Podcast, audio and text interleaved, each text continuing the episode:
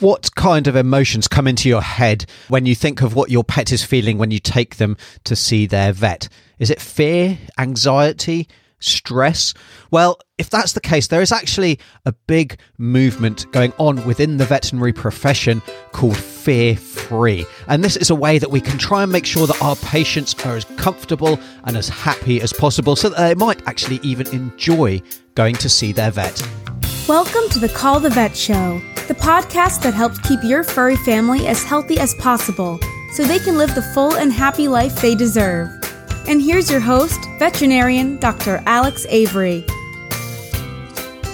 Welcome back to another episode of the Call the Vet Show. I hope you're well. I hope you're staying safe.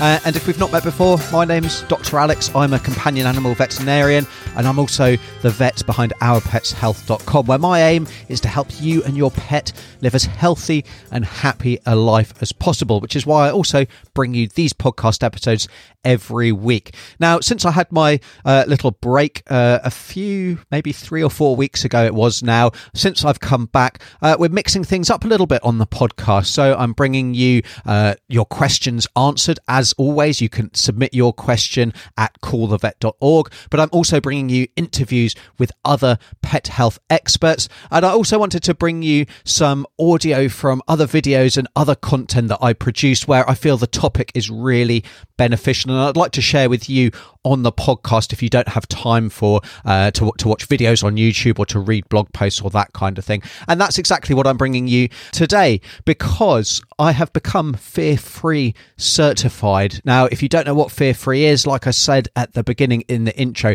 it's actually a program that you work through whereby you're looking at every single way you can reduce the fear, anxiety, and stress that our patients are suffering from. Because after all, as a vet, the last thing I want to do is to have my patients scared of me, where I'm having to kind of fight and do battle to try and get what needs to be done completed. And actually, if we're going down that route, it can definitely be counterproductive. So I was really pleased to become fear free certified. I think it's a great thing that uh, that veterinarians can work through and really keep it front of mind in the way that they practice medicine because it makes it more pleasant for our patients. It makes it less stressful for you as their owners as well. And it also actually makes the job a lot more rewarding. If my patients are coming in with wagging tails or if they're a cat and they're really keen to get out of their carrier, then, you know, that's a great feeling to have as a vet. And so I actually jumped on a live stream and in depth training about fear free and how uh, you as an owner can help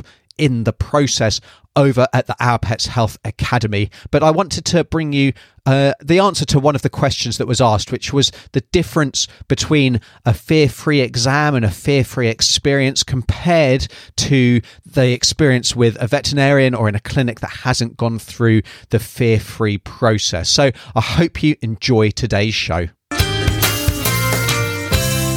The first question is What are the biggest differences between exam handling procedures of a fear free vet versus a non fear free vet? And the answer is a wishy washy. It depends on the vet, I guess.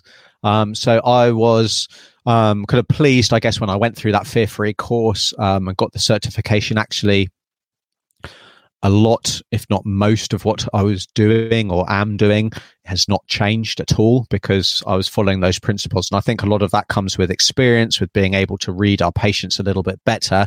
Um, and I guess an ex- a, a, one big advantage of the fear free certification and the training being formalized, if you like, is that um, for people who are maybe earlier in their career, who are less um, have got less experience with reading their patients because ultimately that's that does come with time and practice and exposure to different animals and all these different experiences. You kind of you know you learn to read um, a pet's feelings by you know a quick glance. You don't even need to spend any time and it's all done subconsciously. So I guess a lot of what I would have been doing anyway, I wouldn't necessarily have been able to verbalize to explain what I was doing or why I was doing it. Whereas, you know, now having gone through this course, I'll be able to verbalize it, although I'll be doing exactly the same thing.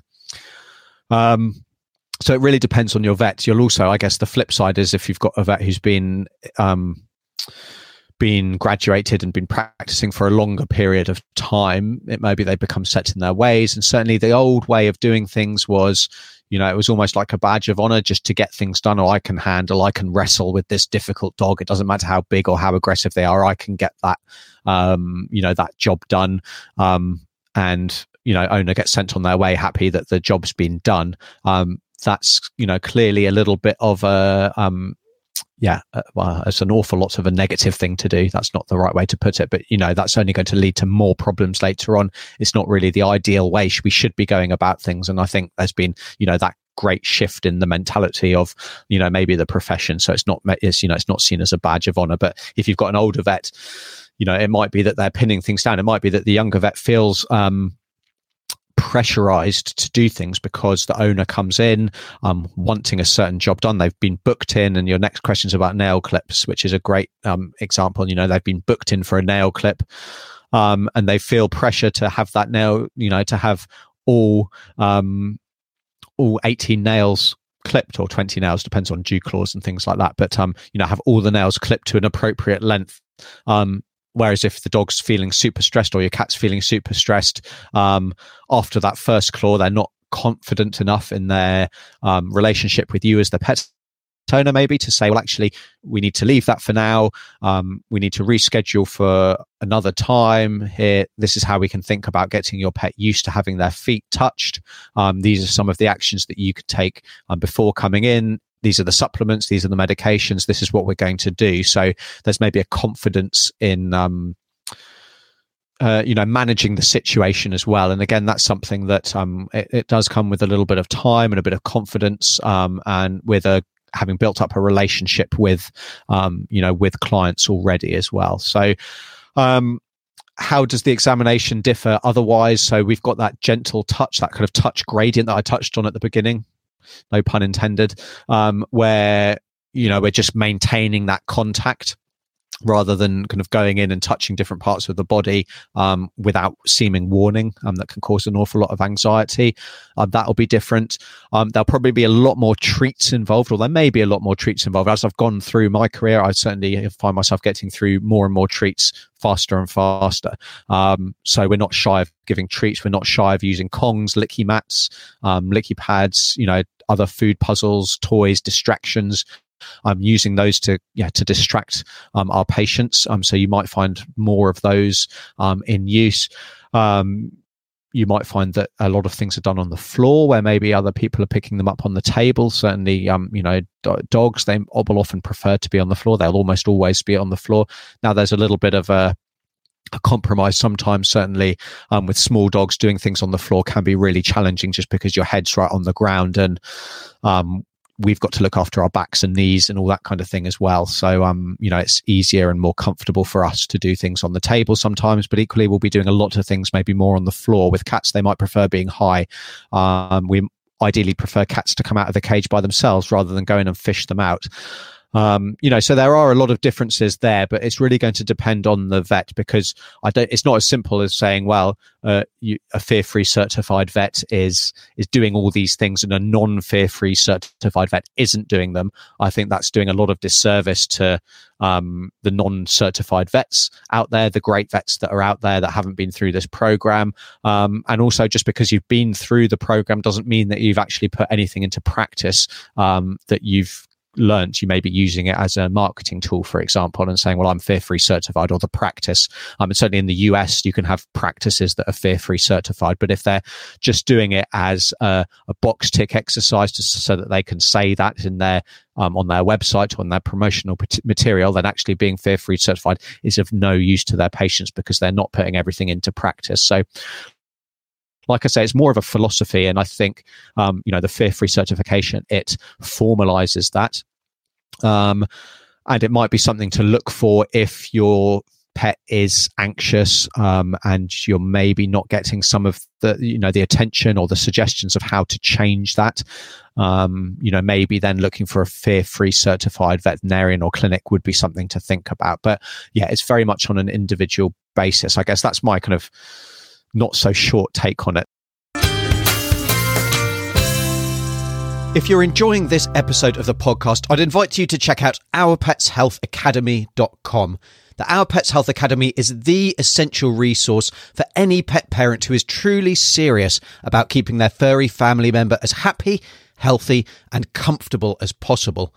Whether you've just brought a new puppy or kitten into the home or you've had pets all your life, the Our Pets Health Academy will help you eliminate uncertainty and guide you through difficult situations while also saving you time and money so that you can optimize your dog and cat's health with our growing course list, monthly live training and Q&A sessions, resource library, discounts and member-only forum, the Academy will give you everything you need to look after your pet to the best of your ability.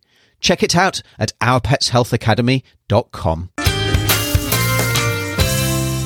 So there's a lot that we can do as veterinarians and as our support staff, our nurses, our technician, our clinic design, even to help reduce the fear, anxiety, and stress that our patients are suffering from. And I hope that gives you a little bit of an insight into to the difference that the fear-free approach might bring to a different veterinarian. Um, you know, it's certainly not something that could be relied on, and it's not going to necessarily be a consistent experience, but it's definitely something to think about if your pet is one who is really anxious or really scared at the veterinary clinic, but it's also something that you as the owner need to focus on. And one simple step that every owner can take, especially if they do have a, a, dog or a cat who is getting slightly anxious, is in the first instance, try and socialize them to the vet clinic. So with dogs, especially, I'll often encourage my clients to bring their dog into the clinic when they're perfectly well, they're perfectly happy. They come in, they have a couple of treats, they kind of get a little bit of fuss made of them from from the staff and then they leave. Maybe they go on the scales. Maybe they then go into the consultation room, the examination room, but nothing happens to them. It's only good treats, good fuss, and they then learn to associate the veterinary clinic with a positive experience rather than always being poked and prodded and having things done, being given injections and that kind of thing.